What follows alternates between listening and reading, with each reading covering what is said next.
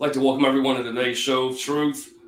Today's guests, we have Chris Hoyer with us, his book, When That Day Comes, Training for the Fight. And our special guest, finally today, we have Natalie June Riley, who actually edited the book. It's Chris's girlfriend, and she actually has her own book coming out, The Love Notebook. We're going to be talking Any about day. as well. So, you know, and you know, Natalie has a large part into the writing of Chris's book, you know, and you know, Chris in his throughout his career, you know, writing it down in his words, his perception and things like that. Natalie was able to masterfully, you know, edit the book to where you, I, to where it really is a read along, ride along. It really is. To where it puts it in perspective to where, you know, the civilian sector can understand, you know, what officers go through, as well as cadets first going in, individuals making their decisions to actually join the force, what you face throughout, scrutiny you may face, you know, amongst fellow brothers and sisters, administration, and everything else alike, and things like that as well too. So it was kind of nice to have, you know, Natalie kind of critique everything to where it puts it in layman's terms for you know civilian sector, you and I, and everybody else watching as well too, while keeping the the meat and potatoes to where all law enforcement and first responders can actually relate to everything going on. So, without further ado, welcome Natalie, welcome Chris. Finally, Natalie. Thank you. Well, you guys had to give me some time. You can't just expect a woman to pop in, you know, fix yourself up a little bit. You're good. You're the finger snapper, not us, huh? Right? Oh yes. And then so, so Natalie, real quick. So, when when Chris first gave you the manuscript, and you you read through it, how how did that with you knowing Chris on the the, the personal side, and you know reading some of the intensity that he went through, you know how much did that kind of just like was it a shock value to you as well, or how did that throw you back? Honestly, I got to know him and the book about the same time. Like the day he gave it to me was really the first conversation we really had. So we were in an airport. We were doing doing some police scenarios, some training, helping out. We were role players, and he he sent it to me email. And so during lunch, when we had lunch break, I opened it up, and honestly, I I couldn't take my eyes off of it. And I knew as soon as I started reading it, it was special, and that it would have to be published. Um, it was just so well written and just it just engaged me so much and i and i told him after lunch i said really we really need to sit down and, and talk about this because this is this is special i knew right away Amazing. You know, and it's the what I love about it is the beginning to the end part. You know, I mean, it's the you know the, the jitters first going in, what every cadet faces going in.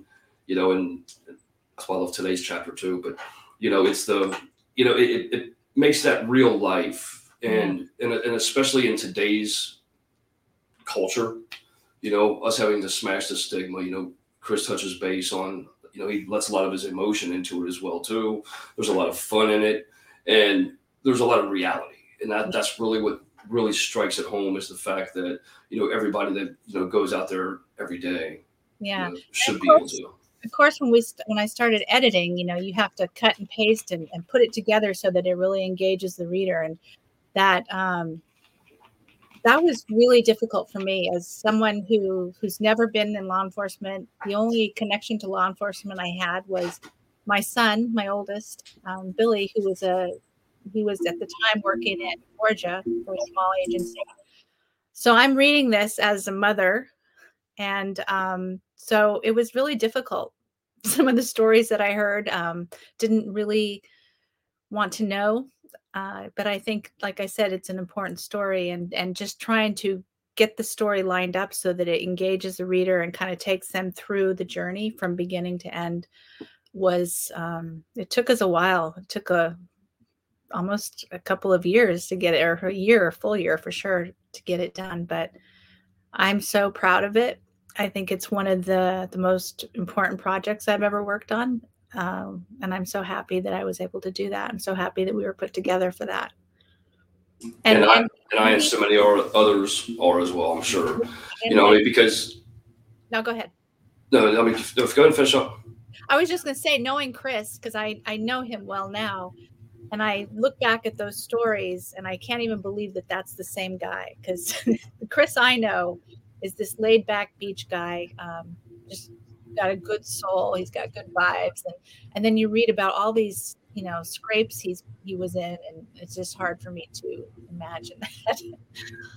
Well, I mean, and that's why this book is so important, you know, not only to individuals thinking about joining law enforcement, you know, the cadets that are, you know, just first going in, you know, even the veterans, but it's the family of because, like you just said, Natalie, with you know you having a child that is in this career, you know, them actually having the shock value is so important because a lot of people, you know, they they, they see it as whatever's portrayed somewhere. Yeah. But if they don't have the realities of what goes on within there, and a lot of just like you just said about, you know, you know, Chris is this, you know, beach guy, laid back guy do you know how many brothers and sisters are that same way but they are carrying so much so much so much weight internally and yeah i just got goosebumps because like my son i've seen a change in him from he's only been doing this for a handful of years um, and i've seen a change in his demeanor his you know temperament everything um, that sort of scares me. But seeing chris on this side having gone through 20 year a 20 year career um, three shootings and one gunfight that you know where they lost a fellow officer and then you know 16 officers who died in the line of duty while he was working um, and to see him make it through that where he is actually that laid back beach guy he's got a good sense of himself and his world. Um, there is a way to come out of it on the other side. And that's why i think this book is important. That's why i think you know having these conversations like we're having now is important because um, like i said i've seen what it does at a very you know my 30 year old son to to chris um, retired you can come out of this um, well so well, at least at least chris has a belt loop he can hold on to I like that patch on them jeans, by the way. That's pretty. Oh, thank that was, you. That, that was ingenuitive right there. That was that was good stuff. Yeah, it's not a belt; it's more like a choker. Just so you guys know, but, you know, whatever.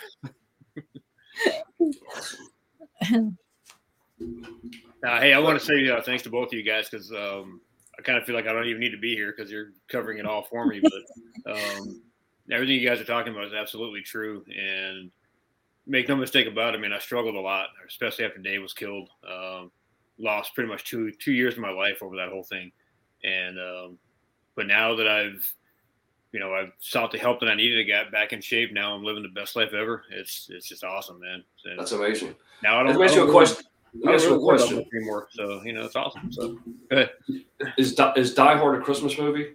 Absolutely, it is. Hell yeah. Do you know? Do you know how many? Do you know how many times I've seen Die Hard? I'm about 45 years old. I've seen Die Hard probably over 20, 20 times oh, yeah. least, since, since, it came out in the 80s, you know. But uh, so, but for the now knowing you, reading your book, I never paid attention to when Hal was actually on the CB and he's and he's talking to you know John McClane and he tells him that uh you know because he's talking about that one where he shot that guy right yeah. and it was a kid because he thought the kid it was a real gun and he said that's one of the things that they never train us for is living with our mistakes and I never paid attention to that part of that movie. And it's a, it's it impacted me a lot. It's a little part of that movie, but when you know Bruce Willis is talking to Hal, and you know Hal's like, you know, because he's like, because he was asking if he was flat-footed, right? And he was asking like, you know, why are you working the desk job? I figured it was because you were flat-footed. He said, well, no, I had this incident to where I seen a kid. I thought the gun was real. I shot him.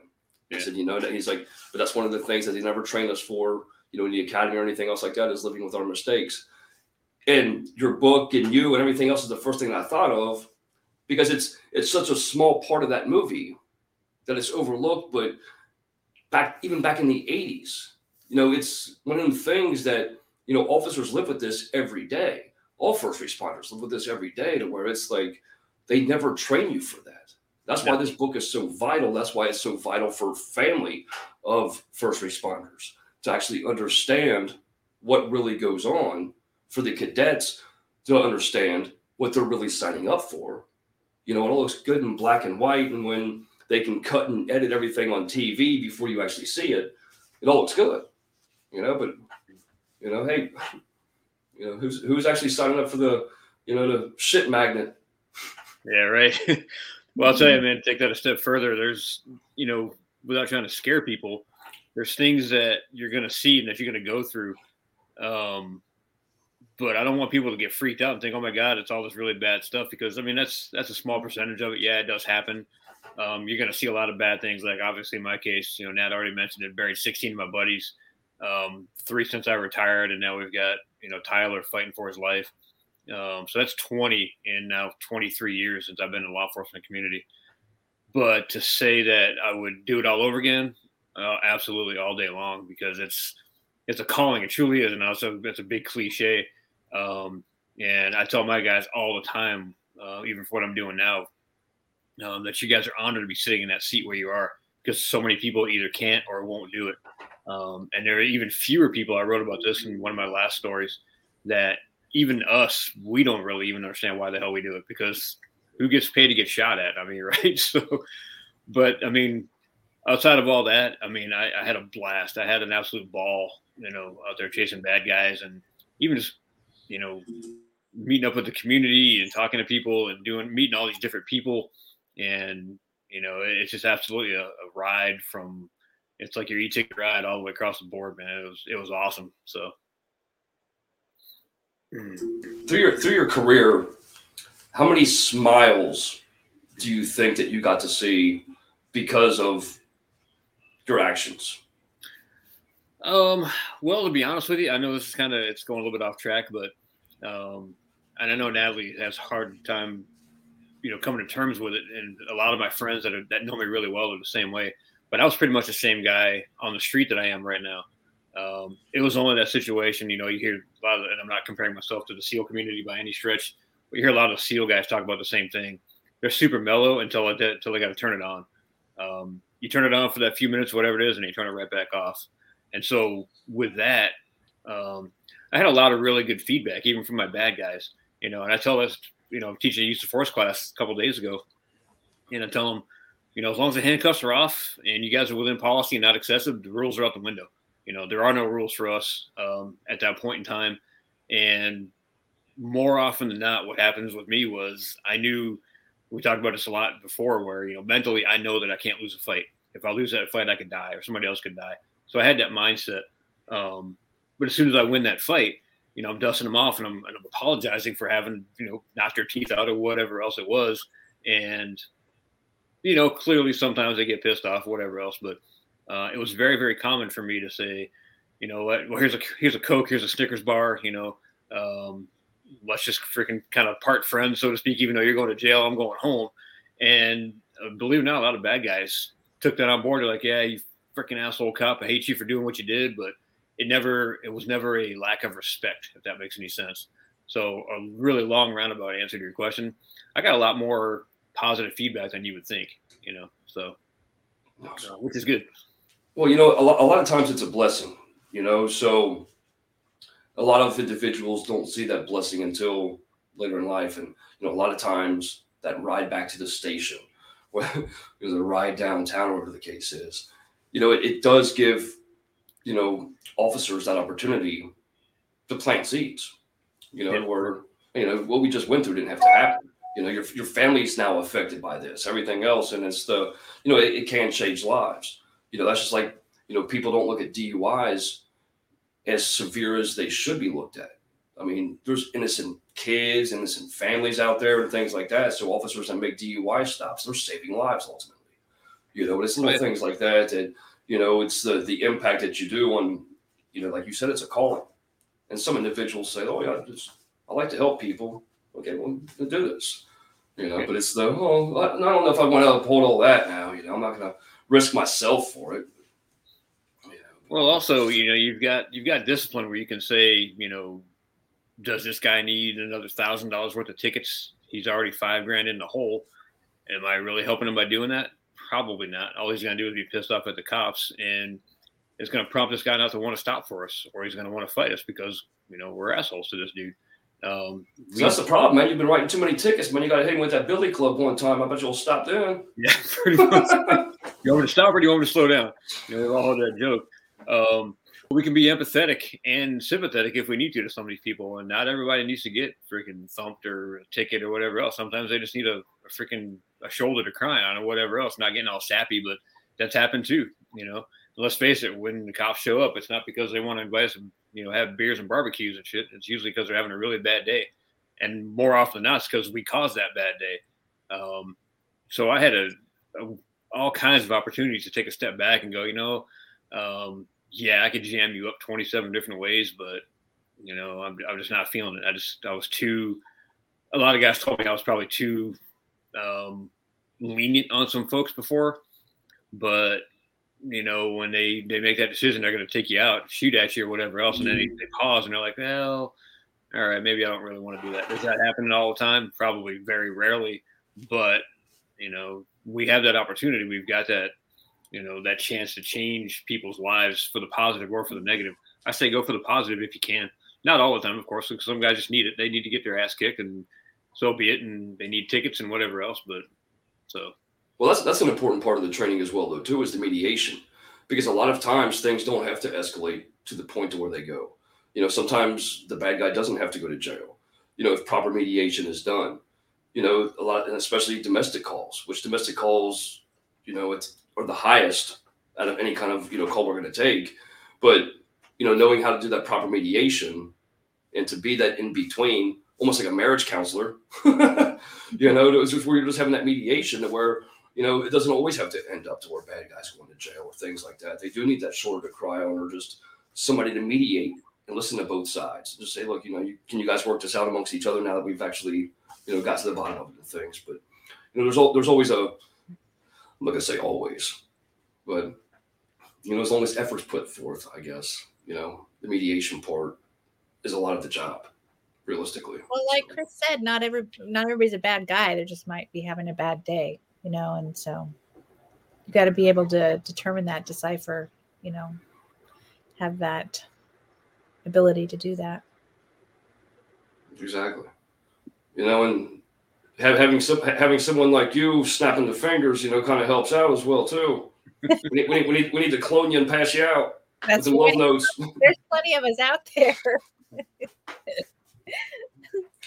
That's awesome. So, how much? How much of? I mean, because I, I know that you know when you go into the agencies that the instruction that that you're providing,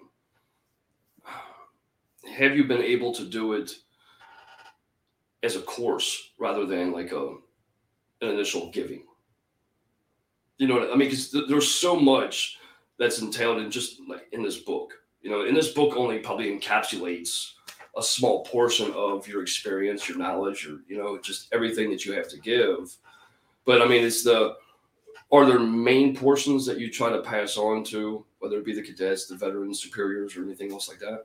Yeah, it's uh, it's an audience by audience kind of a case, if you will. Um, hopefully, didn't lose you there, Michael. So, no, there you, your screen. Can you hear me? Yeah, yeah, yeah. Okay, hold on. Me, I gotta readjust this. Okay. um. Yeah, if I can't, I'll answer your question now if you want me to.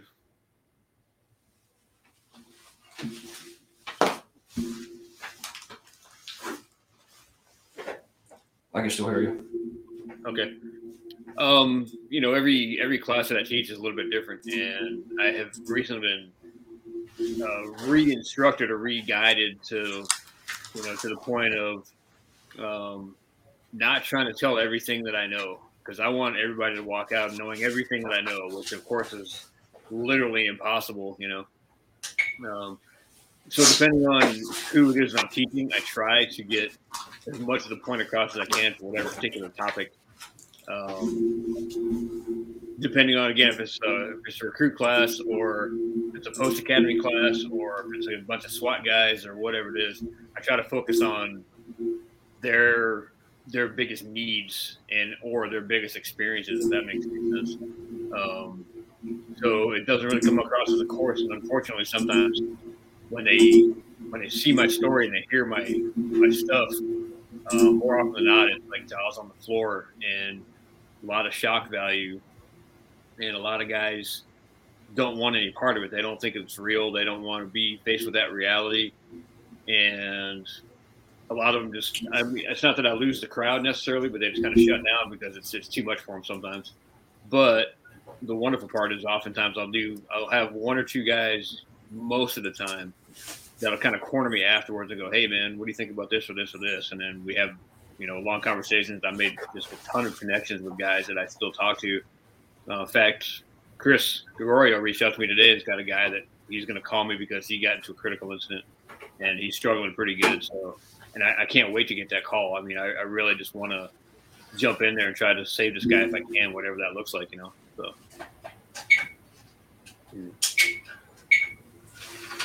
Absolutely. So you're still you're still beeping there, bro. Um, yeah, it's still. Uh, I don't know what's because it just popped up because I had like applications running in the background because I got multiple screens going. Uh, so it kicked my camera out. Oops. But I'm trying to. It wants me like to refresh the screen, but if I do that, I'll lose this whole connection and the live won't be live anymore. So I'm gonna keep toggling with it and reprogram it here real quick while we're doing this right here. But you know, and and that's the thing though too, because it's going to be the moment that you soften everything up. That somebody that needs to hear something is going to lose that vital piece of information. That you know, ultimately, because individual, because sometimes like going into it for the wrong reasons. A lot of times, you know, hearing your story sets that aside for them let them know that hey, look, you know, I joined because of this. I wanted to drive fast and chase bad guys, you know. But in the same sense, you did want to make sure that you know your family, your community, and things like that were safe. But you know what that encapsulates is what the missing piece is that so many people need to hear.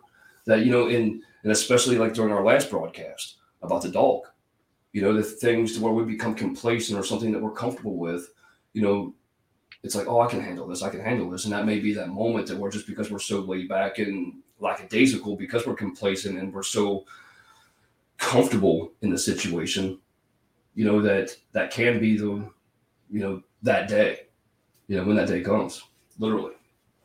Well, you definitely have to keep your, uh, you got to keep your armor up. I get it. Trust me when I tell you, man. I mean, there were plenty of days when I just wasn't feeling it and I take a day off or what have you. Um, and it's just, it's just, you know, it's a statistical destiny for us that at some point in time you're going to have some kind of a you know emotional loss emotional breakdown anxiety attack whatever it is. And one of my former colleagues uh, made a really good point about a guy i think it was louisiana that saw a dog get hit by a car and called his shrink crying on the sidewalk. And he quickly realized that it had nothing to do with the dog. It was you know his 25 years of other stuff that he had seen you know, and that's where he kind of broke down and lost his lost his cool at that particular time. Um, it's just, it's going to happen at some point in time, and if it doesn't, um, you're either in denial or you haven't really faced anything that you need to face. And and this is and this is all my opinion, of course, and this is just something I've learned to that I've figured out for myself. Um, and it's okay to just face those things head on if you need to. If you don't, then some at some point in time it's going to come back on you, whatever that looks like. So, and if it doesn't, and you're able to freaking live a healthy life when you retire and you don't ever have to worry about it again, even better, man. If that happens, let me know how that is because I want to know how to do that. So, right. so I can pass it on to the rest of the guys. I know, right? Because I think I think we covered that story in the uh, the very first broadcast when Chris Gregorio joined us. You know about that, talking about the you know some guys can go through their whole career you know, have gunfights, shoot other, you know, have to put someone down. And, you know, it could be the seeing a dog get hit by a car that does it for them. You know, it's everybody has their breaking points, and we never know what the next, you know, man or woman is actually thinking going through what their, you know, drive is or what their breaking point is. You know, so we have to know that about ourselves as well too going in, but we also can't go in blindly thinking that it's all sunshine and rainbows. Yeah, and you know it is uh, most of the time it probably is for most guys um, and gals too of course but um oh no, I'm, I'm, no, I'm, just, no I'm, I'm still here. I'm still hearing everything. I'm just trying to, I'm trying to redo all this different. Uh, okay, I suddenly got big. I got scared. So, um, yeah, no, it's a different experience for everybody. You know, some guys go, you know, like me, and they're going to be getting into shit every single day. Other guys go 20 years and never have to pull their gun out of their holster.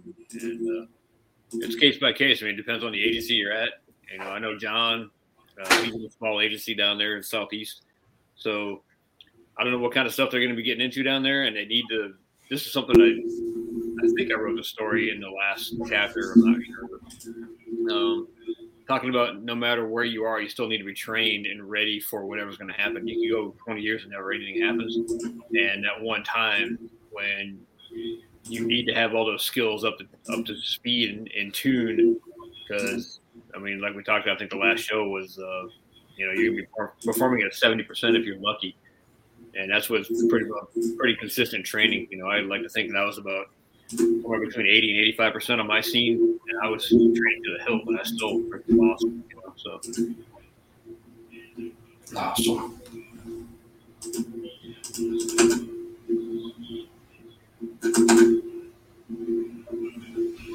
No. Nat, anything to add? What if you start reading? Michael, what do you think? We're going to start reading. Yes, sir. We should be on uh chapter eight. Chapter eight. Okay. Good call. Because obviously I'm starting to ramble now. People are getting sick of that. So sure. Oh, don't no, want- I mean, it's never, they're never tired of you. I mean, because it's not like we're just rambling about nonsense. I mean, we're talking about relatable things that affects everybody that's out there right now. I mean, so That's true. Yeah, that's true. All right. So am I reading that, or are you going to read it for me? you read. All right. Oh man, that would, that, that would be kind of nice to hear the editor read for us, huh? I was going to say, yeah, come on. It's the first time she's been here. She better do something to earn her keep. Damn it. Because you know, ultimate, ultimately, like reading her own words, you know. That's right, exactly. Okay, so this is going to be uh, chapter eight, titled "Show Me Your Gun." All right.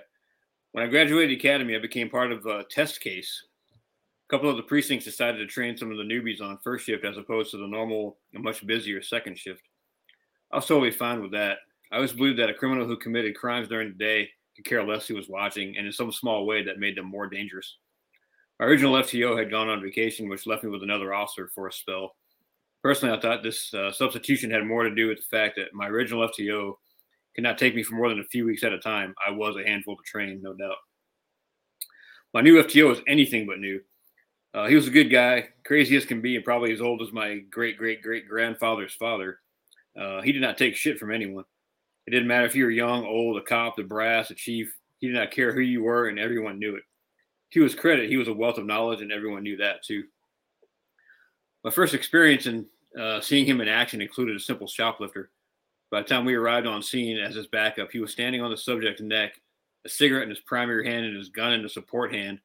I'm pretty sure his exact words to the shoplifter were, I don't care if you always stole an apple, I'll blow your fucking head into the concrete if you move again. yeah, I kept myself squared away around him. But he was bad, man. He was he was crazy. So this early on in my career, I had not quite figured out that I was a magnet for trouble. Looking back, uh, this next call certainly could have been a sign of things to come. It was a garden variety hot call, uh, stolen buckles from a local park. Yawn, no big deal, right? We were close by, and my new trainer, Mr. Take No Shit, who knew next to nothing about me, was certainly curious to see if I knew how to handle myself.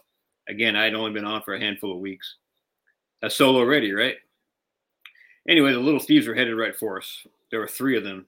I was in the passenger seat. Chase was on. Uh, the assumed ringleader of the three took off first. The other two stopped and almost almost immediately, uh, giving up with a deer in the headlights look in their eyes.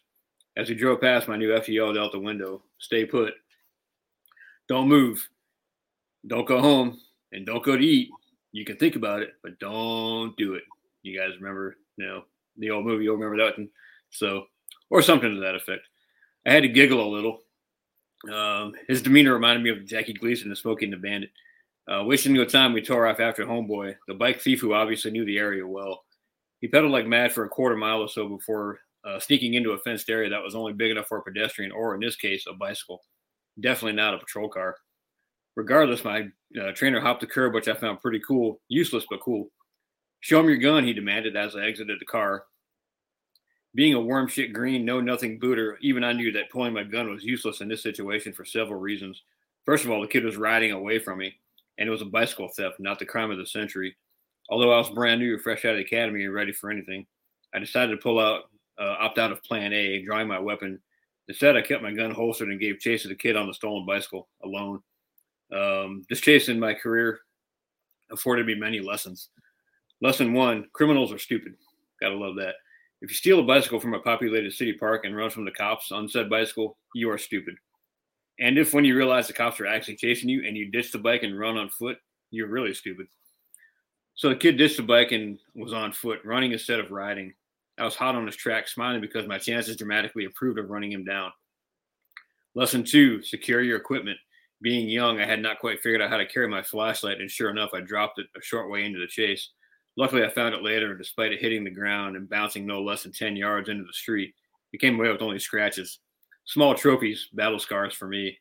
Um, cops carry a lot of tools of the trade, and it takes some time to get used to having them on your body, especially when you're chasing or tussling with bad guys fortunately these days the equipment made for us is kind of job specific so it's built as hard wearing as we are lesson three paying attention to detail particularly what uh, channel your portable radio is on i chased this kid for about four blocks when i was clearing for help i did it on the wrong channel oops that definitely went in my notes damn it uh, this kid did his level best to outrun me and maybe he would have except that he tried to double back and went in and ended up running headlong into a patrol car unfortunately or fortunately, depending on how you look at it, um, the officer made a wrong turn and missed him.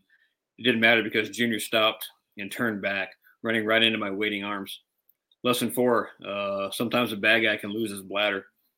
The kid and I struggled for control as I, uh, and as soon as he realized that I had him uh, and it was game over, he wet himself. Come on, man, I'm not that scary. It was not much fun searching the guy after that mess, but oh well. Lesson five there's joy in saying those four magic words. Along with saving the day, it is a big deal for a rookie to say to somebody he's just apprehended, you are under arrest. It means you did your job, you owned the victory in that moment. Uh, by the end of my career, I would hand over those, hand over that sense of joy to the junior officer because I knew how much it meant. Lesson six: Pay attention uh, to where you are at all times. Um, in this case, I had no clue. It was by the grace of God that I landed in front in the front yard of a corner house. Despite my clearing on the wrong channel earlier in the chase, I radioed my location. I felt an overwhelming sense of joy in getting backup officers on scene. Hearing the screaming sirens and screeching tires and smelling brakes burning was totally amazing. This all for me. It was a proud moment, even if it was just a stolen bike. In the end, I did what I had to do to win, and I did not do it without showing. And I did it without showing my gun. Uh, these were baby steps, all in preparation for a long and prosperous career. So that's chapter eight. So lots and lots of lessons learned on that one, of course, you guys heard.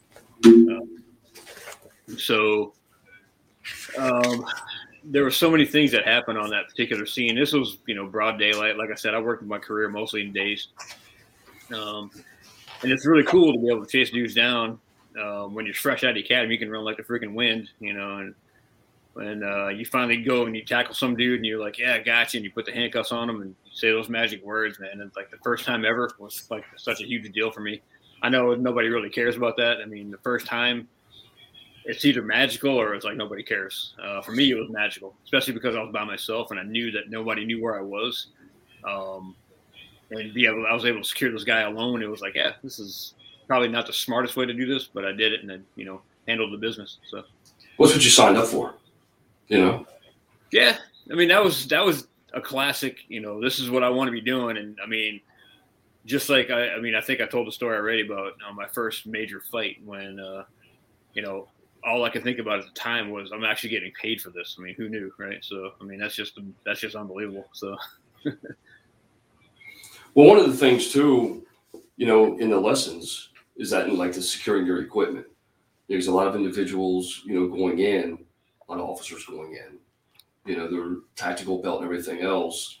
They just kind of set it up by the book rather than what's comfortable for them. I mean, because you know it has to be comfortable for you. It also has to make sense that you know if you do go into hand in hand in close quarters, that you know you're not actually giving the subject the benefit. You know what I mean? The, the upper hand, rather. You know, but you know, in dropping certain things, you don't know how many officers I've seen drop their sidearm you know, that's that should never happen. Never happen. Never happen. No. I've seen. I've seen. I, I know. I know an officer personally that we we went out to lunch, and he left his fire. He, he left his sidearm in the stall in the bathroom. You know, and you talk talk about. I don't let. I still to this day don't let him live it down. It's great, but anyway. That's actually pretty common. That's pretty common. When we get to that part of the, uh, the, the book, there's a story about that with me too, but I'm not gonna talk about it now. I'll probably deny it later, anyways. But even though it's in print, but so. mm-hmm. But you're right though, because uh, securing your equipment. I I told this to my class a couple days ago. I said, you know, do you know the bad guys that really don't care about carrying weapons? You know why? And they're all looking at me like, well, that's because the cops bring all the weapons to the gun to the fights. So um, if you don't know how to secure your your equipment properly, bad guys know that they'll take it away from you. You know.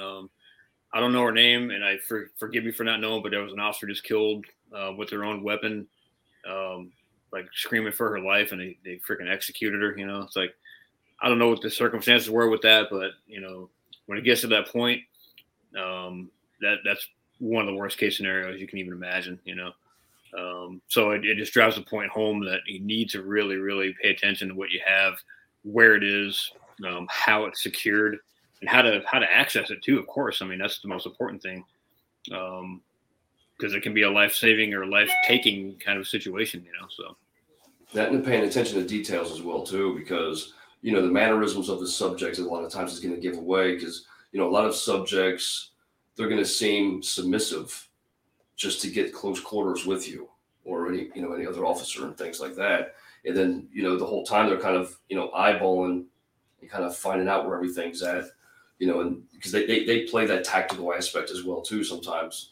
you know especially when that fear factor kicks in like knowing that they're about to go to jail or anything else like that you know so they become submissive just to get that close quarters contact with somebody and it, it puts a lot of people in jeopardy you know, and and then a hesitation factor. You know, so many officers are not really willing to draw a firearm. You know, they think of other ways, and they they play it too long in their head about, hey, what's the best outcome for this scenario? You know, they overplay it. So I use my, you know, should I use my OC spray and my taser? I pull my you know, sidearm, and it's just it's overplayed too much, and then you know it's your life. You know, I mean. Well, I'll tell you the stuff that I teach uh, is a lot about um, posturing with folks. And I teach this now to this day still. I mean, I've been teaching this forever. Um, you got to really pay attention to what the bad guys are doing. You know, if the guy's, you know, he's stretching out and he's, you know, he's working his fingers and he's clenching his fists, these kinds of things. I tell him in, in really, really short terminology, that's going to be a fight.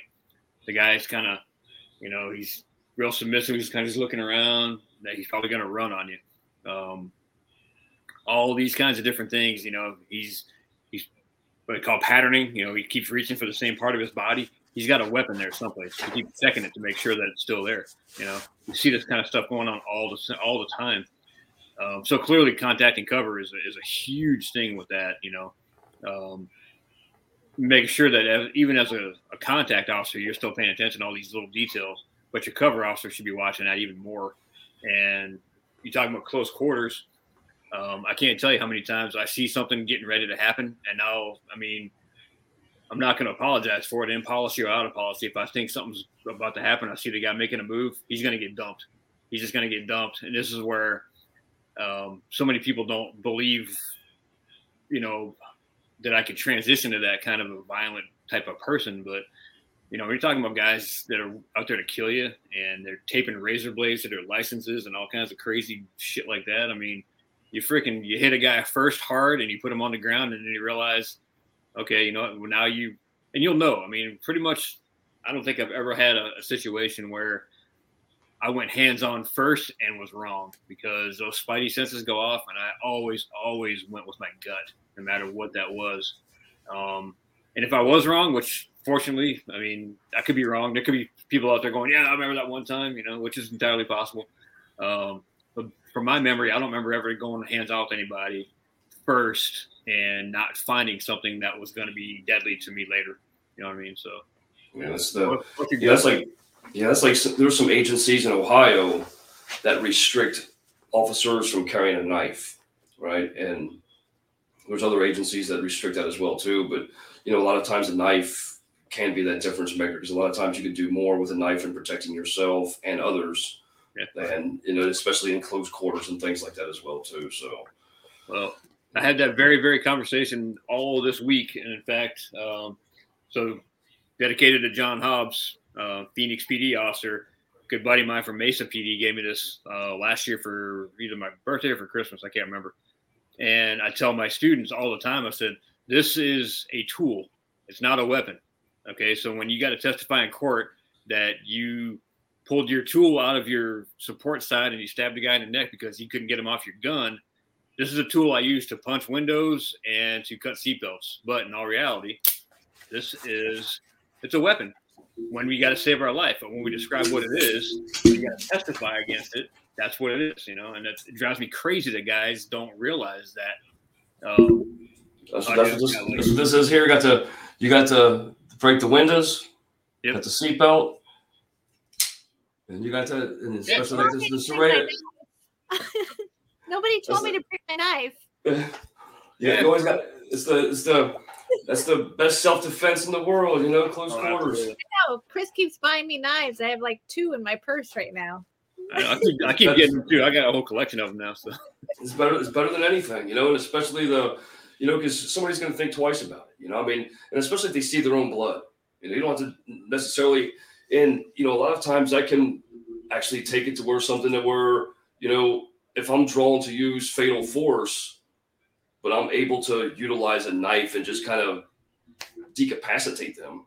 Yeah. I mean, it's you know because that's what you're trying to. I'm, I'm, not gonna say put them down. I mean, I, keep, I know like everybody keeps giving me lashback about using that phrase. Put them down. You treat them like dogs.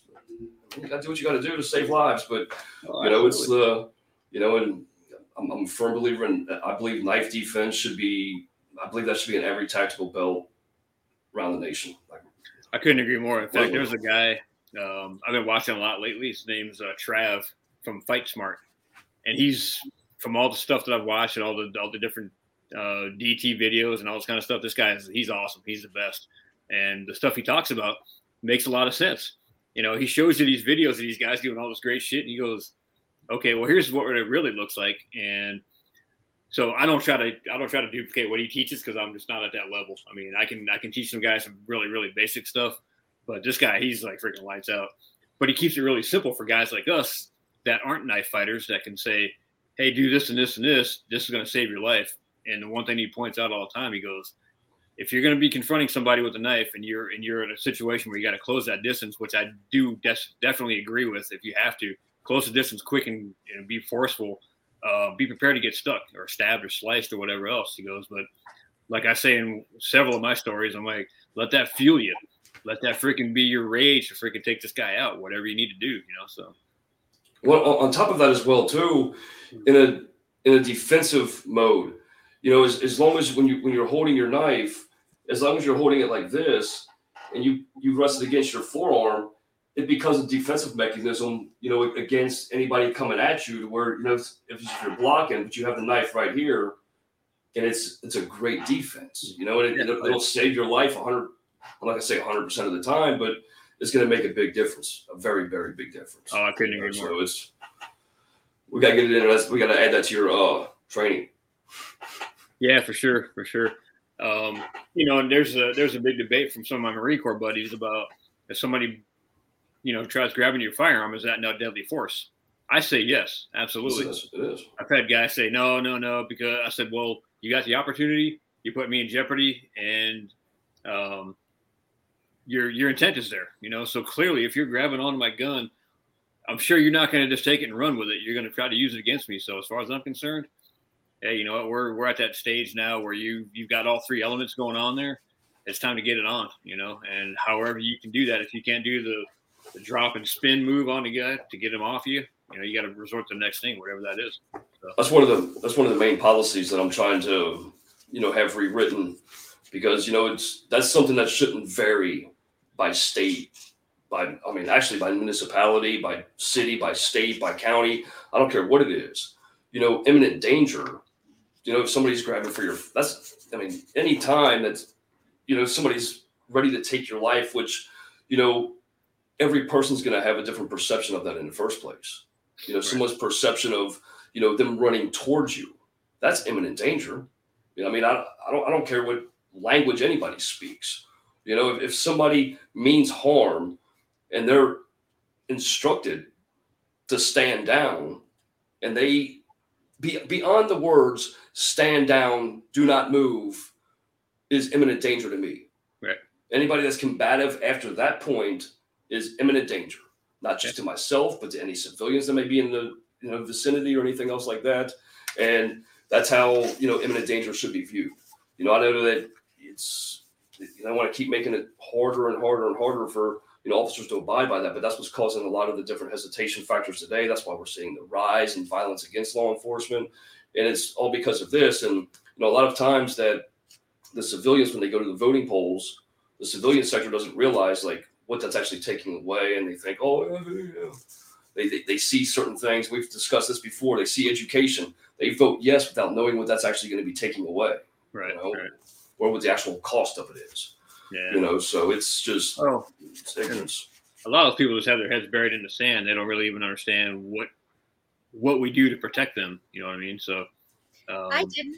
When I started editing this book, I had no idea. You know, I had a respect for the police and I kind of had a, you know, you, you go to the movies and you think that's what it is, you know, but it's not anything like that. And you don't really realize the impact that all of that has on one individual, you know. So I think that we don't know. And I think that's why again these conversations are important to to bring that to light. and you know and especially in going over the the whole reason why the title of chapter 8 is show them your gun. Because you know a lot of times and especially in today's culture you know we don't have to take it to that level of where you know kind of going back to what we were talking about earlier in regards to the mediation aspect of everything. You know sometimes we can just kind of get people back down to that that level the clear-headedness or just being able to talk things through to where if the first thing that we do is pull sidearm and show them our gun, you know, they're, they're going to be defensive themselves as well too. You know, just if they were pointing a you know firearm at us. You know, so a lot of times, you know, making that cognizant decision to say, hey, you know what, I'm gonna, I'll catch him. so, you know, he's and then, like like you said, you know, his back was already to you. You know what what's drawing your firearm going to do unless because you know we all know that firearms drawn, you know, our intent is to use if have to be. You and it's you're not gonna be trying to shoot bicycle tires. yeah, I was gonna say, I know I'm not that good of a shot anyway, so that would have never worked. And, um, have you been have you been past uh, 15 yards yet? Uh, not really. No. Um, yeah, I. Yeah, I'm not even gonna talk about that. So, I actually uh, I was at the range a couple weeks ago, and I was I was actually doing pretty good. I was pretty impressed with myself because I. It's not like it used to be where I was under pressure to make sure I qualified, which of course we all know is like the bottom of the barrel, super basic. All you gotta do is get through the AQ every year, whatever it is. Um, and for me, I trained a lot anyways, but I, will be the first to admit that when I got my rifle, my handgun skills just freaking just plummeted. They did because I spent all my time with that rifle, and on some level, really smart because that was my primary go-to. But at the same time, it was really stupid of me to not keep up my proficiency with the handgun because even though my rifle never failed in all the tens of thousands of rounds I put through that thing, never had one jam ever, not one ever the entire time I had it, which is good. Um, but you still need to keep up proficiency on that kind of stuff. And that thing was just so sexy. I'm like, I don't want to play with anything else except for the rifle. So I did, you know. Um, so to answer your question, no, I never, never did that well. Although when I'm when I'm not under pressure to qualify, I do a lot better. You know, uh, I can slow down, take my time, these kinds of things that you're supposed to do. But I'm not. I'm just not that guy. I can't slow down. Natalie knows this. I'm one of those, you know, freaking lights out, just put as many rounds down range as I can before I get killed, kind of thing. So, Did you ever use the cat toy on the firearm? Yeah, actually, I wrote about that. Um, that was a rifle thing when I couldn't. I couldn't shoot, but I got in the range. And that's what I mean. I know it was with the rifle. Did you ever use that on the the side? On the handgun? No, I never did. Um, I probably could have. Um, but I was so I was just so attached to that freaking long gun. That was all I ever cared about at that point in time. So uh, would have probably been smart for me to do that, but um, but no. So, but uh, go back to your point just a little bit about um, you know some of these restrictions that we have. I know a lot of agencies now are making you do what they call like a blue team or some whatever minor report every time you pull your firearm. Now, what is that telling our guys, our officers out there on the street? You know, well, if I pull my gun, then right there you're dead. if I pull my gun. No, you don't need to be thinking about what you're going to be doing after the fact. You need to be thinking about what's going on right now. Um, not, and I had this had a huge falling out with one of my bosses years ago, where I told him, I said, "Man, you're you're making me hesitate on the street. You're going to cost me my life." I said, "Let me do what I do, and I'll come back with the numbers that you need properly and safely." But if I start questioning all the shit that's going on, you know, I'm, I'm already behind the curve as it is. I don't need to be any more behind the curve by questioning what I can and can't do if I'm either going to get in trouble or if I got to write paper. It's like, no, can't can't do that shit, man. So, hundred percent. You know, then then you got to, and especially, I mean, then the report's going to be two extra pages explaining why you didn't do this. You know, explaining why you know superior number one said for me to uh, think this through before I did this anymore. Yeah, and next thing you know, you got some freaking, you got a couple of officers knocking on your spouse's door, going, "Well, he didn't pull his gun because he wanted to wrap paper. Now he's dead."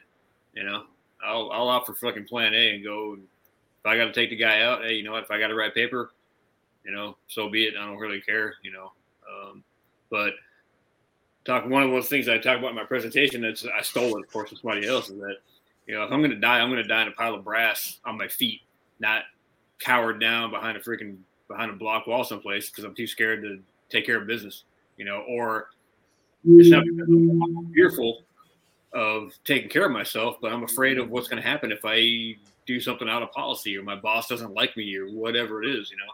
These are the things we can't be worried about, you know. I'm not in a critical incident, anyways. So, You're of course, seeing that's a, lot more of it though lately. A lot of hesitation. We just saw a video just the other day of a cop hesitating to pull his gun. Yeah, and it's you know, and Chris and I even spoke about you know the guy that was like, you know, that told you, I know I'll never draw my firearm. It's like, well, why are you even joining the force? You know, I mean, because I mean, something like, I don't, I don't want somebody as a partner that's not going to, you know, because if if we're having a firefight, and you know he's sitting in the patrol car, you know, where he could be backing me, you, you can't have. I mean, you, mm-hmm. and that and that's why the the shock value has to be driven in and driven in and driven in. I mean, it's you don't want to scare people away, but in the same sense, you do. Because the ones that get scared away are going to be the ones that shouldn't be by your side in the first fucking place. You know, I, mean, I hate saying it. I hate saying it like that, but that's the reality of it. Because you know, if somebody's going to sit there and say, "Well, I don't know if I could do this in this situation," you know, kind of like what we spoke about, you know, during the last broadcast. You know, well, I love dogs. I don't. I don't think I could ever make a decision to, you know, put one down. What if it's taking your life? And sometimes just that little hesitation where, you know, once it has your throat, you're done. yeah, You know, same same thing with the subject. You know, once they, you know, not not all subjects are just gonna lay down. You know, Yeah, I mean, sometimes they do, sometimes they don't. And you got to be ready for either side, you know, whatever that happens to be. And um, that's why I, you know, I was strike first kind of a guy. You know, it's like, well, I'm not going to take a chance on getting my ass kicked because I know I don't have all these Superman skills and John Wick and all this great stuff that I got to just take care of business quickly and and violently and efficiently as much as I can. You know, so. And that, that guy has one hell of a body count, don't he? Old John Wick. It was it was Shakespeare who said discretion is the greater part of valor, and I think that that's a greater part of this job too, is discretion. Which is absolutely true. The unfortunate part is that, um, as you well know, my my last boss took a lot of that away from me. Took a lot of that away from me, you know, and I struggled with that for a long, long, long time. Um, and the, the truth of the matter was that there was a uh, a lack of respect in the middle, and then it turned into a uh, like a personal war almost, where it's like, you know, for whatever the reasons were, you know, I don't know if it was because of what I did or because I didn't I didn't project enough strength back toward him or whatever. He took advantage of it, saw the, you know, saw the blood in the water and attacked or whatever it was. But I got to the point where I kind of felt like I couldn't do anything. I mean, it was that that bad decision bug. Everything I did was wrong. You know what I mean? And I was like, well, you know, in a critical incident out on the street, that's got to be the very last thing you're thinking about. You can't be thinking about all this other stuff. You got to think about, you know, you're going home tonight to your loved ones you know so i keep harping on the same thing over and over again but this is very common with us right now especially with the media and how people are beating us up. And, you know, that poor kid with that one video, I know he's probably getting all kinds of shit for that. He'll probably end up quitting, you know, because um, he, I mean, truth be told, I wasn't there. I don't know the circumstances before, during, and after kind of a thing. But he he did not do what he was supposed to do. He should have taken that guy out, flat out, and he didn't. And I don't know why. And I'm not going to question why he did or didn't. But um, I already know. I mean, it's you know, and, and the scrutiny does you know play a, a, large role. You know, a good, good, good, good, good, good, good, good, good, good, great friend of mine. You know, he was with the force for 12 years, and he had of all his arrests, there was an 87% in over 11 years, 87% conviction rate of all subjects he apprehended were convicted. Hmm. 87% in 11 years. You know, and but through that 11 years, it was that same thing. His superiors were always like, "Oh, you should have handled this differently. You should have handled this differently," and and that's why you know ultimately he retired early was because he just couldn't take the, you know, the the lash back on you know you let me do my fucking job. You know, I mean, I earned my shield. I earned, you know, it's the let me do my job. You know, ultimately, you know, he retired early and everything else. It wasn't nothing because, you know, kind of like we were talking about earlier about the, you know, the guy saying the dog get hit by a car. You know, sometimes it's just that mental compression of, you know, the superiors, and especially now, today, when it's just, you know, test taking abilities. And they haven't been out there doing it, but they're going to tell you how to do it. And it's right. like, you know, they haven't even seen the streets, you know? Yeah. It's, uh, anyway.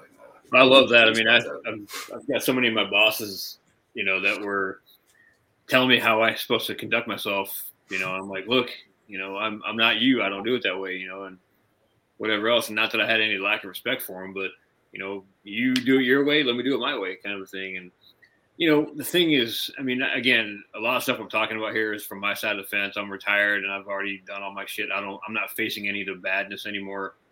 Um, but I always kind of felt like I had an, a way out, um, some kind of an option where I could just take time off, or I could change, go someplace else, or whatever else it is. And if you have that option, when you realize that things are just not going the way you want, just transfer to someplace else if you can, or take some time off if you can. If you can't do that, you know, start doing some major, serious soul searching. And I, I may have touched on this the last time, I can't remember, but um, my buddy that says that he won't ever pull his gun again, you know, I told him, I said, hey, man, you know? Do yourself a favor, do me a favor, because, you know, I love you. Go back and read your oath of office and remember why you got into this job to begin with. And, you know, if that doesn't doesn't spark something with you, you should probably start looking for something else, you know. And that's that's you know, that's a little freaking left field. I get it. You know, it's like, uh, yeah, well, again, you're not here. You don't know what I'm going through kind of shit. Yeah, you're absolutely right. But guess what? Um, if you put on that badge and gun and a vest, you're going through shit. And not one person out there has not been in your shoes. Okay, so um, it's nothing new. We've all been through it before. Um, not to downplay by any stretch of imagination, but um, if you want to get well, go get well. If you don't, if you want to sit on the sidelines and just, you know, be a victim, okay, then that's when you're gonna that's where you're gonna stay. You need to either you know fight for yourself or move on to something else my opinion. So, no, I mean that's that's 100. percent You know, and especially with the oath of office. You know, it's the same thing with the the boxes being checked on. You know, the applications on the initial intake and everything else, to where, yeah, I'm, you know, I, I will make this decision. I'll make this decision. You know, psyche value and everything.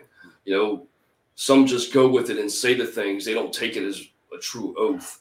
You know, a lot of people are just taking the the steps to get through because they know it's a requirement for me to be able to go out there and do what I want to go try to do or do it because the perception I have of what this job is going to provide me. You know, so you know, a lot of individuals really don't even know the oath. You know, ask some veterans what their oath is. You know, it's gonna be like, oh. Uh, uh. right, exactly, exactly. And I, I'm, I'm very much of the opinion, you know, and this is why I think Natalie loves the book so much, is that if you're not doing it from the heart, if you're doing this because you want the money or you want the the accolades or whatever else, you're in the wrong business. If you do it from the heart, um, all that shit's going to work out. In my opinion, again, you know, that's what, you know, from the second I made the decision to go into law enforcement community as a first generation, I knew it was just going to be the greatest thing in the world. And despite all the tragedies and all the traumas and all the bad shit, I was, I was 100% right, you know? And now having survived all the shit that I survived, not only professionally, but personally, um, now I can have these kinds of conversations. And I was, I'm still right. I still believe that everything that I went through was for an absolute purpose to, you know, make myself stronger and, and better and whatever else. And now to help, I mean, just like that 0.01%, if I hope just one dude, dude, I've, I've lived all that stuff for a reason, you know what I mean? So, but that's the most important aspect as well, too. You know, it's the, one of my, one of my favorite movies is Good Will Hunting, Robin yeah. Williams and Matt Damon and you know, when they're sitting around that pond, you know, and Robin Williams tells him, he says, you know, I'm not gonna know anything unless I know you. You know that I can't read a fucking book. You know, Mark Twain or something like that. But it's the, you know, without that real life experience, going back to the the test taking for the superiors and things like that. But it's it's that real life to where you know, unless somebody can be real with themselves as far as you know why they're joining any first responder career, you know, of what that is for, and really upholding you know remembering the oath to themselves, let alone oath to office, you know, it, will carry them a long way, and it's it's it's vital. And I mean, it's what you've been through, you know, having that experience.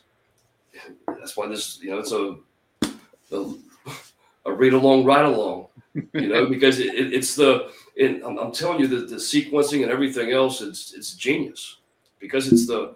It didn't just go right when you're in the career and things like that. It's the hey, this is my decisions of why I'm going in. This is what it was like in the beginning, you know, and, and especially, you know, how we touched, you know, on the, the past broadcasts, you know, in regard to, you know, how attentive you were to what others were saying around you about the, the rookie and, you know, how they just kind of like, you know, new guy and all this, you know, it's just, it, it plays a large mind fuck on somebody because it's, it's not something that they perceived, you know, and, others need to be aware that that actually that happens. And you know the vulnerabilities being exposed as well enhances you know someone else being able to expose their own vulnerabilities. And especially when it's so hard to when you when you have administration superiors of ours you know lashing at us about decisions we made on a you know a subject we just apprehended. And i did that wrong. And i know that i did it by the book but now I'm supposed to come to you if I feel that I can't handle, you know, the, the last call that I just took. Mm-hmm. So I restrict, I bottle that in. I go home, I don't tell my wife or anybody else about it. I'm just this, you know, laid back beach guy. You know, everything's just fine. You know, but it's the, you know, knowing somebody else is there is like always going to be the strongest to do that. You know, I mean, because it's the so many people carry so many weights, and you know, without saying, "Hey, I've done this," and like you said, I mean, you're, you're going to have you know, the the hard heads in there that, oh yeah, right, man, that shit doesn't really happen, and it's okay. Right. That's what I loved you, about. You'll be in control of your life. I know that's what I loved about this book was that the honesty. You know, he was so honest about, you know, just certain parts that that most think I think would would not say you know just even the chapter where he did he dropped his gun and he was you know he has a good sense of humor. He has a good sense of humor about you know himself. He's able to laugh at himself. Um, he's able to be honest about the job and himself you know in in the uniform. Um, and i just i think that's what i loved most is just the honesty of it. And it didn't res- it resonated with me but not because I was ever in law enforcement, but it just resonated me as as a person. You know, it was just really well done. You know, and, and with I mean, and that's I'm glad you just said that because realistically, the training for the fight can never be done without understanding and admitting our own fallibilities. Mm-hmm. You know, I mean, we all have our faults, we all make mistakes, but it's in recognizing those mistakes and like you know, Chris says it time and time again, to where you know he's lived the mistakes. He's admitted the mistakes. You know, to, you know well, he, he may joke about it, things like that, but it's so that you don't have to make this mistake. I think, I think that's the smartest thing you can do is own up to your mistakes right away and just move on. Um, I think to just, you know, a lot of the the court of high court of public opinion has, you know, act as if they've never made mistakes in their lives and their jobs or whatever, but they're so eager to point fingers at police officers. But we're all human, we all make mistakes. And I think the, the easiest, fastest way to get over them is just to own up to them. And and by Chris writing this book to me was so brave. I mean, I asked him the other day because I'm getting ready to put my book out and I'm so nervous about it's like wearing your heart on your sleeve. You're putting yourself out there. Um, and he never showed any nerves. He was very um, steadfast in in getting this book out there and very brave. And I think that that says a lot about him. Um, you know, as an officer, a retired officer, as a as a human being, he's just really his heart is in giving back and and doing good for the law enforcement community. So I think that's brave um, to be able to do that in such a public way. I don't, too, think that was, I don't think that was it. I mean, and just for the record, you know, I'm a sure thing, so don't worry about it. So, anyway, no, but I mean, because I mean, it sounds bad, and I've been told not to do this anymore, and I try not to to downplay my abilities and whatever else. But um, for a kid of my background, to be able to, uh, you know, just to be able to achieve that goal of be getting hired on, it was a pretty big deal for me because um, I see a lot of these other guys, and I, I, wrote about it early on in the book, talking about these guys that are veterans and these kind of people that they've really deserved that spot. Where I kind of felt like I was, you know, I kind of snuck in the back door and just got lucky and took it full blown. I mean, I took full advantage of that whole thing throughout my entire career. Um, slowed down once in like 2010 for a couple of months when I started losing the heart for it but then when I figured out my passion, I got back into it. I never slowed down again until I had I was forced into slowing down. Um, so I think having that uh, that opportunity that so many guys, and I know this. This I mean, I've got so many of my friends that um, aren't able to join the force for whatever their reasons are. Um, background doesn't come through, or they they give up, or they've got a medical reason, or whatever else. So every single day I'm out there wearing that badge. I was like, oh my god, I can't believe I'm actually able to do this job and you know of course get paid for it that didn't hurt either but uh, just to have that pride and walking around going yep you know look at me kind of a thing. And that was huge for me. I mean everything else that kind of came with it was was uh, you know it was definitely worthwhile and purposeful. But uh, for me it was just like wow i can't believe i'm actually able to you guys guys you guys hired me? Shit. Okay cool. Thanks. So, yeah, well, I mean, on top of that, though, too, I mean, your decision, just like so many other officers, though, solidifies, you know, why you joined in the first place. You know, that true calling. You yeah. know, when you, when you see officers that retire, officers that step out, but yet they still continue to give back, that's be, that, that's when you can really see that, you know, that's why, you know, it's, I don't want to start getting into fate and everything else too, but you know that's why you deserved you know that chance. and this it wasn't, it wasn't luck. This guy has over 700 commendations. He has a couple of medals. I mean, it's just something that you're called to do. That's not something everybody is called to do. So it had nothing to do with luck. I don't know. Maybe I should, could have been timing. You know, right time, right place. You know, kind of like you and I. So. the chief, the chief needed his carpet done. Yeah, exactly. That's, exactly what it does. Yeah. yeah. Um, yeah, so who knows? I mean, and you gotta you gotta soul search. I mean, I knew my reasons why. You know, I wanted to go into the, into the thing, but I truly I had no idea what I was getting myself into. I really, really didn't. I swear, I swear, I thought it was just gonna be chasing bad guys and kicking in doors and all this fun shit. You know, I had no idea the the realities of it. You know, and the big joke now, of course, is that you know I can never write a police report in 20 years, but I can write a book you know, I never thought about having to write reports. I'm like, who does that shit? It's like lethal weapon, man. You freaking get into a shooting, you go back the next day, you, you know, you drink beer with your buddies, and then you go back into service, right? I mean, I, I, don't have a secretary that writes reports. what is that, right? So, oh, um, but you know what? What I love about the the entire idea of being an officer in the law enforcement community, of course, was that it was unbelievably so well rounded. I mean, so many different aspects of life in general. Um, and not talking about just the training part. I mean, you do learn how to how to drive fast, and you learn how to type and talk to people, and just be aware of your surroundings and all these kinds of things. But it was even deeper than that, where you know you you just learn how to live. You know what I mean? You learn how what real life looks like, and for me, that was that was huge. I mean, that was really huge. So just to watch what they do and do the opposite. yeah, yeah. So, mostly, mostly, yeah. So. Um, and, you know, I mean, I mean, how much, how much, I'm not gonna say more. Did you grow to like, you know, love what you did you know, through the course of time?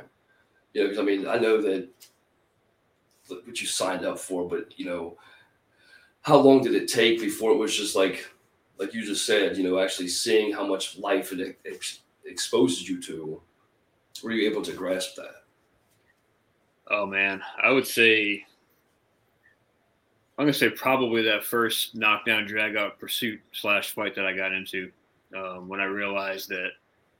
I mean, because that thing, there were so many moving parts on that whole situation where, you know, we are putting the public in danger. That's a huge part of it. And then what bad guys are willing to do to get away was a huge part of it. And when I get on the radio and I'm screaming for help, the support that I got from three different agencies in three different cities, um, that was a huge part of it. And then my, um, I talk about mental, physical, and emotional preparedness. But you know, one thing I didn't touch on that much, but just a little bit, was that willingness too, um, especially the physical willingness, to where I've got to be willing to freaking put myself out there and and fight this guy until he's subdued, really, and that and that was huge as well. And then you get done, and then you realize that shit, now we got to clean this mess up. You know, and that took two days to clean this whole disaster up. And, you know, I'm getting calls. I actually, that was my very first time I got a, uh, a letter of commendation from a chief, and it was actually Ohio, as a matter of fact. Speaking of, um, he wrote me a letter of commendation going, I don't know how you guys found this dude. We've been looking for him for like two years. You took him out and the whole thing. It was great, you know, and um, thanked us for the whole thing. And I was like, wow. So, you know, I mean, getting those kinds of accolades, even though we never got into it for that, was actually really nice as well. It's like, wow, I just did my job. I got paid for it, and I came out unscathed, and now I'm getting recognized for it, which was like, happened, you know. So, but uh, awesome. So it it didn't take me very long to get to that point where I realized that, you know, this is real life, and of course, the first time somebody tried to truly kill me, you know, um, then I realized that you know, I mean, it, it was like that. I mean, just like that, how quickly I could have just not been here anymore. Um, I think that's when I started to have a little bit more appreciation for life, not getting too sappy on that whole topic, but. Um, He's a big sap. I am. I'm a, I'm a sucker too, but. He's a very um, big sap. but you know, then you you go to your first funeral, and then you realize that you know, wow, this this stuff actually does happen out here. Um, and then you go to your 17th whatever funeral or 16th or whatever it is and then you see an officer get killed pretty much in front of you. That changes your entire outlook on life across the board. I mean totally across the board.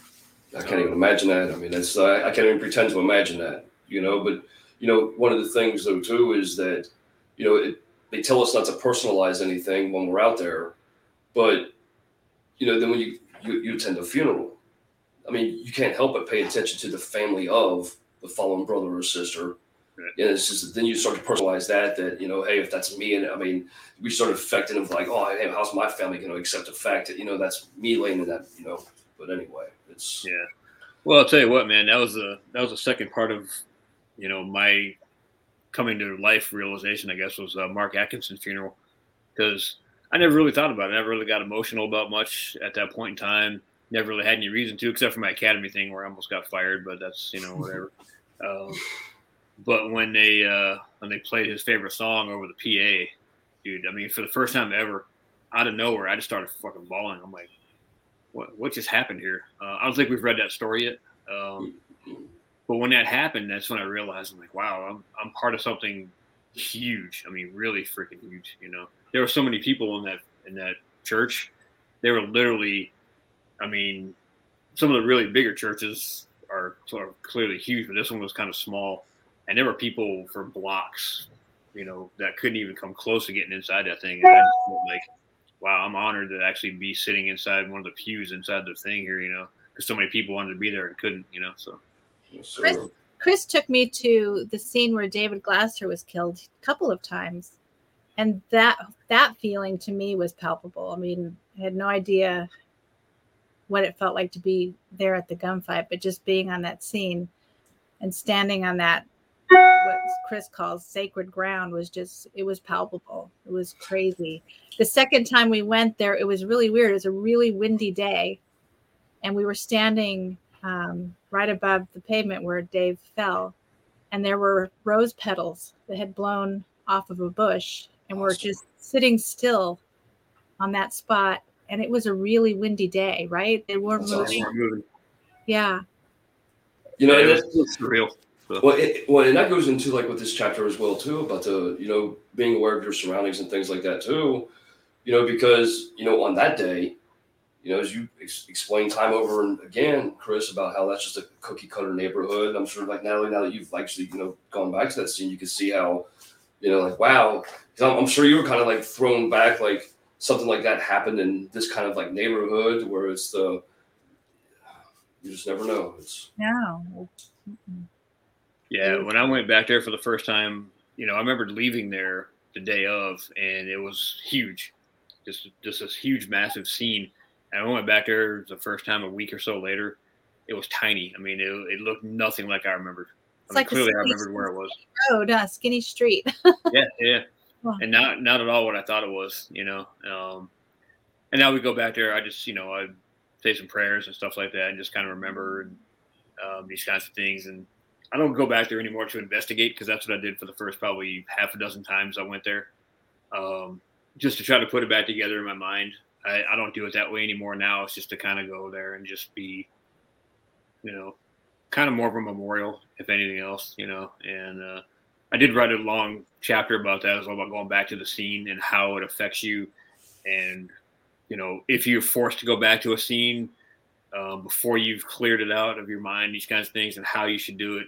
You know, everything based on just how I dealt with it. You know, um, my first real shooting back in 2000, I went back to that scene and uh, found a, a, uh, a, basically a piece of wood cut out of a heart or a heart cut a piece of wood and uh, hung it on the wall, and uh, just went back there and just kind of remembered.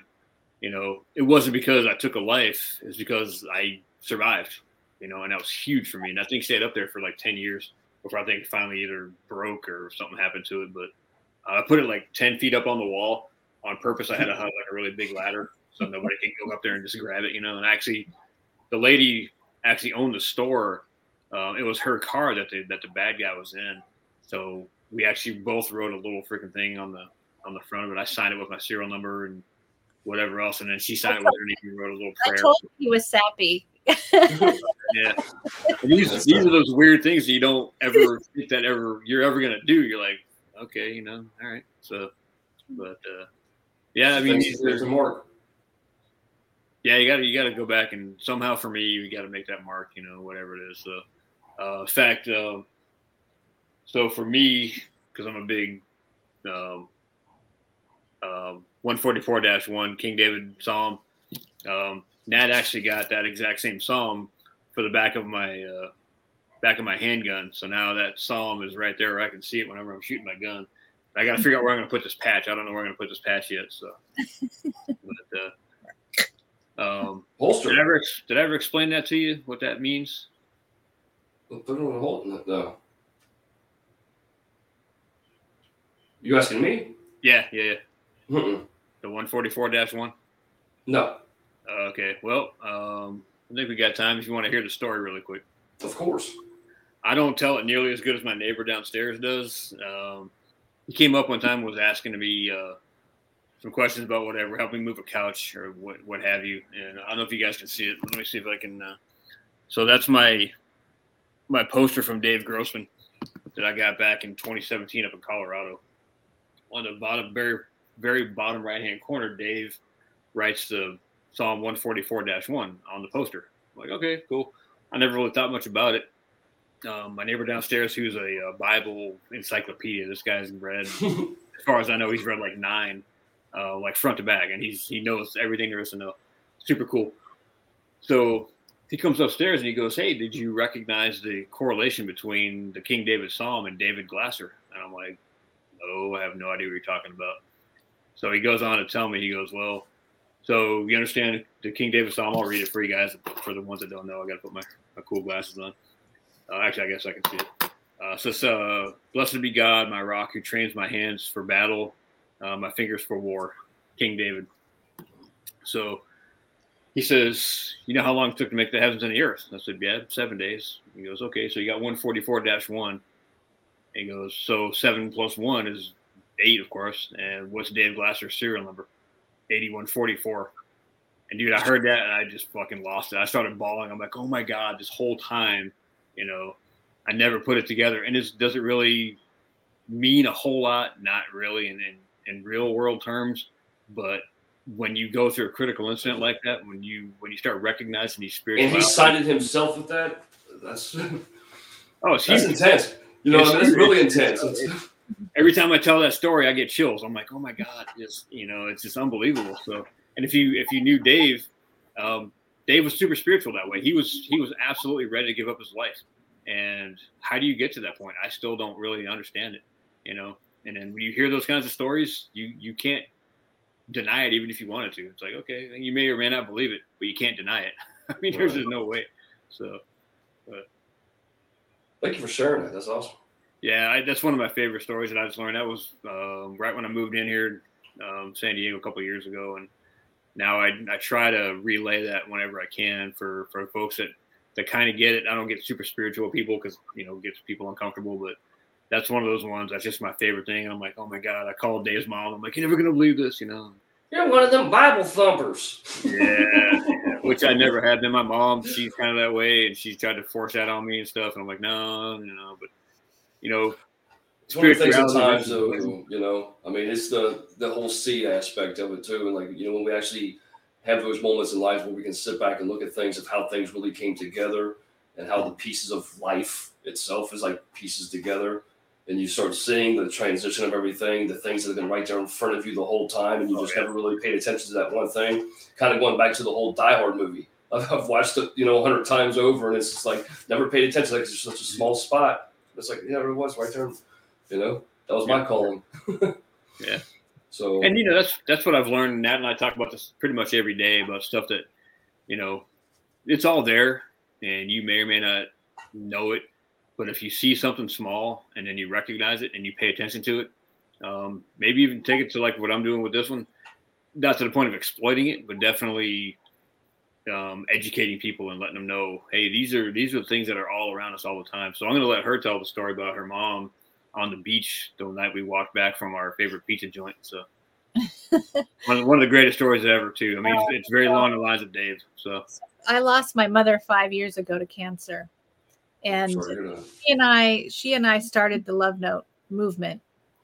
And so Chris and I were coming back. We were walking down the beach from our pa- favorite pizza joint. It was a couple mile walk, and we were on the beach. It was dark. The moon was out. Stars were out. It was just beautiful. But we were walking hand in hand. Didn't say two words to each other. We are just enjoying the moment. And I just got to thinking. I really had wished that my mother had left me another note one last note before she left. I really thought when I cleaned out her bedroom that I would find one tucked away in a jewelry box or under her pillow or something. Never found a note. So I I just mentioned it to him. I said I really wish my mom had left me one last love note. And um, we were walking, and I kind of started feeling a little emotional. So I kind of walked away towards the water, and he continued walking along the shore. And not 50 yards later, he says, Nat, come here. And he gets out his flashlight because he carries his flashlight with his knife. And um, he's shining it down at at his feet. And I walk up, and in the sand is written the word, the word hope is written, and a heart with outlined in rocks, and the peace sign outlined in rocks. Well, my mother's name was Hope.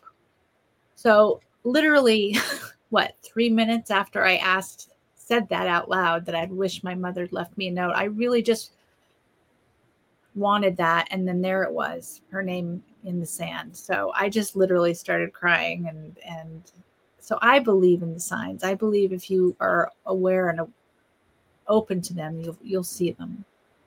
I do too. As, I, I do as well. I, I, believe in speaking things into existence as well too. Yes, you, know, yes. you speak positive things and things, and you you you make things happen with words. You know, mm-hmm. and it's the things with I want to start because I, I, could go on for days about the, the things with faith and things like that though you know I mean it's the oh, that's a lot really, about that's a lot about what my book is about is just having faith and and looking for looking for the positive things in your life and I you can't help but believe that you find them when you're looking for them. Yeah, I mean, it's just that, and, and here's an example just to kind of put it in perspective that everybody can relate to. So, you know, when Jesus said that, you know, you say to this mountain, move here, that mountain move, as long as you have the faith of a mustard seed. Okay. I have that. Every, every, yeah, well, well, everybody listening, watching, or whatever the case may be, today or in the future, if I want you to think about this and relate this to faith, and this shows you how little faith today's society, us as people, have today. If you told a bottle or anything that's in front of you, if you just said in your mind, I know that this thing's going to move, as soon as that thing moved a millimeter, your mind all of a sudden like, oh my God, I can't believe that just happened. Which shows what? No faith. Right. True right. faith would have meant that you knew it was going to move and it goes from here to there. But us in our minds and how I'm not going to say simple minded, but you know, we we only use you know a portion of our like 10% of our brain anyway. But you know, if, if we really did that, you know, that's what I, that's what I'm talking about about speaking things into existence. If you know, hey, this is going to happen. This is what I want to have. This is yeah, it's going to be there. You, you know, ask so. for it and you believe for it. You know, yeah, I mean, that's just how I sort of live my life, and a, a lot of what you just said is um, what I've written in my book because I, I feel like having gone through what I did with my mother and remained faithful, which was not always easy. It was hard. There were really hard days. Um, and to see my life now, how far I've come. I met this great guy. You know, I, he, he, I helped him with this amazing book, and I'm sitting here with you guys today. And you know, I have this crazy network of people, a community um, around me, um, only because mm-hmm. I kept. I did. I had faith. Just this. I, I swear, just the size of a mustard seed. It was not a mm-hmm. lot. It was just a little bit, just enough to get me here. It, it was well worth it. Yeah. Oh, yeah. I mean, looking back, it was so hard, but um, I don't know how I would have survived or without that sense of faith and that mentality. I just don't. I don't know where I'd be. You know, people always question, how could a good God allow all this evil? How could you measure good without? How could you measure love without hate? How could you right. measure good without evil? You know, you have to have a contrast. You can't have you can't have light without the darkness to shine the light. You know, I mean, it's the you can't have one without the other. The, they yeah. go hand in hand. I mean, and that's one, that's one of the things, especially now, right now with you know the pandemic, and you see all this fear, and people are just so afraid. But you know, we have a lot. There's a lot going on in the world, but I'm not seeing a lot of faith right now. I mean, I just on not on the media anyway, but people are angry. They're they're sh- throwing fits and having tantrums because you're not wearing a mask. You're vaccinated. You're not vaccinated. I'm not seeing a sense of faith in people, you know. Well, and it's, it's a, well, it's actually a it's actually a, strategy of war. So you know, years and years and years ago, Robert Greene wrote 48 Laws of Power, and he also wrote a book. You know, he was mostly known for 48 Laws of Power, but one of the greatest books I've ever read was 33 uh, the strat- 33 Strategies of War by Robert Greene, and that's a strategy of war where you invoke fear into the because it's easy to control someone that's scared. Mm-hmm. You know what I mean? You can divert them this way, that way, and others. And, you know, people aren't thinking for themselves. They're putting their faiths into wrongful, you know, decision makers and things. It's just, I don't want to start going into all this, you know, again, because I have so many different things about that as well, too. But it's the, you know, I don't, I don't look at things, I look at things for what they are, not what they're said to be or anything. That's like this whole broadcast that I do, truth, the reality of the headline. You know, anybody can preach that they're about one thing, but what's really going on? You know, and that's why I love that, you know, Chris is my most featured guest here. I'm going through this right here because it is the reality of it all. You know, it's the people just get so fog minded and they put people against one another that they lose faith and all and it's the you know the more you lose a lot of times and and that's why they always say that you know it, it actually tests your faith where take this away, take this. Well, could you imagine losing the closest thing you have to you? Would you still believe then? Oh, yes, I would. You know, look at Job. Job's actually the oldest book in the Bible, and it's for a very good reason. That you know, it's the he was tested. You know, everything up to his life. You know, but what is his life? Was it all the containments of that? the people around him, his farm, his home, and everything else, or is his life, you know, him cherishing himself, you know? So, but anything, I can walk forever. Yeah. I love that. It's easier said than done. I mean, we all have been through our struggles, and how you come out the other side is going to be dependent on you know a lot of your attitude, um, what you believe. And again, my my big push these days is if you want to be okay, you'll be okay. If you don't, then go ahead and sit on the sidelines. You know, the rest of us are going to stay in the fight and get in the game and, and live. You know, that's what I I spent over two decades um, surviving, not living. You know, and that was because of a failed relationship. You know, um, it, it just sucked. So my my living was pretty much on the street doing doing cop shit but my surviving was being at home with somebody that I didn't really get along with very well. You know, I was like, yeah, okay, well, you know, look at me now. Holy cow, who knew? So, then, yeah. well, it's the same thing with like the, you know, the St. Michael. You know, I mean, almost every law enforcement agency across the nation, you know, it's thrown at them about the you know, the, the guardian St. Michael, but it's like nobody looks at it as a faith thing or like you know. But later on, when it actually starts hitting home, it starts oh hey, you know, this whole it starts making sense, and you know, yeah. will too. You, you have the blind people that are, you know have stupid things to say, but those are the people I love talking to, though. yeah. So, well, what do you guys think, man? It's getting uh, getting close to my bedtime at eight o'clock here. You know, on the West Coast. So. I'm I'm at eleven thirty, man. Eleven thirty. I'm, I'm at ten thirty. I'm at ten thirty. Well, I, will be up for another couple hours. Yeah. Then I'll be back up at three a.m. Really? Wow. Well, I'm sure her and I are gonna sit and chat about this this conversation for a little while before. Uh, That's why I look like death. Now that she's got your book done, now that she has her book done, now she's gonna she's got to help me uh get mine out there. Yes, real dude. Definitely. it's the it's. I, I, was looking to release it January of last year because uh, I've had it all. It's scrambled. But, it's, I mean, it's no, it's hard to do. It's really um takes a lot of patience and time, and you want to get it out right. You know, there were well, sometimes I get long winded though. I get sometimes I get I get talk about one thing and I can say it fifteen times over just to try to beat it in somebody's head. Like, look, this is what you're supposed to do. Trust me. Okay, nobody's more long winded than Chris. Our first meeting was five hours. okay, right. See that? See that right there? That's where you're sleeping tonight. So. I, I I can't lock the door. We don't have a lock. yeah, exactly. Hey, hey, and especially with a, especially with a man that's kicked so many doors open, I don't know if that would be uh, beneficial in the first place. Scare me. I don't know. Tell him about the carotid story the other day. So.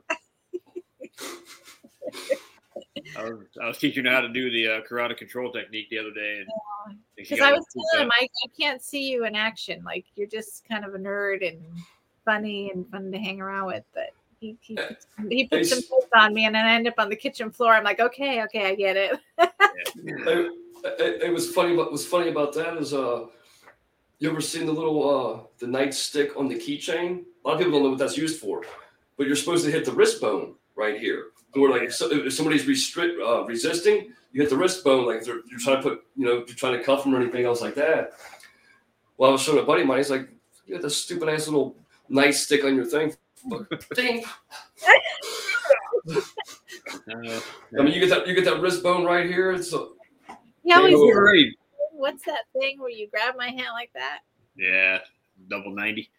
don't give her any tips, man. I'm trying to trying to defend myself as it is. Jesus. Pressure pressure points. Well, you, oh, already, you you armed with two knives. yeah, I think I know, right? And I gave her one of my guns already too. So, oh boy. So you guys will have some fun tonight. yeah. I'll be sleeping on the couch, you know, like this, looking around. Awesome. Anyway. It's always it's always a blessing, man. And uh, yeah, let it. me know. Let, let, me know we can do it again. I got, yeah, I got one tomorrow. For, uh, I'm gonna shoot for Wednesdays because um, that's my kind of sort of my half day almost. Um, but if we could do like a, a Saturday Eve kind of a thing as well, maybe two nights a week now. Um, I'm 24 7, 365. We've been doing this shit for a while. We're on chapter eight, man. We need to get rolling. yeah, we'll do it straight just to read through. But I mean, it's the, you know, I, I, love talking about it though as well, too, because, you know, a lot of times it's the right. things on this. But you know, now that I've actually freed up because I've been like doing some other my other businesses and stuff like that too. It's like now that I have a lot more free time, I can actually start doing a lot of the different productions and stuff like that and getting it out there on more wavelengths than what it has been. So, and I think this is the year you're going to publish your book. Oh, it's, it's definitely going to happen this year. I'll be, I'll be flying out to California February. Sweet. Yeah. All right. Well, you're I'll be in the neighborhood. I'll, I'll, I'll, be in the neighborhood. All right. We know, great, we know a great taco place. Awesome. oh, the best, the best in the world. So We'll go. I'll, I'll, I'll take you to a better taco place over in Mesa, Arizona. maybe. You know, you guys, you, you guys have a blessed night. It was a pleasure speaking to you. I'll speak to you guys again here soon. Cool. Sounds good, man. Stay safe night. and stay blessed in all things. Good night. Right on. Thanks, bud. Yes, sir. Always.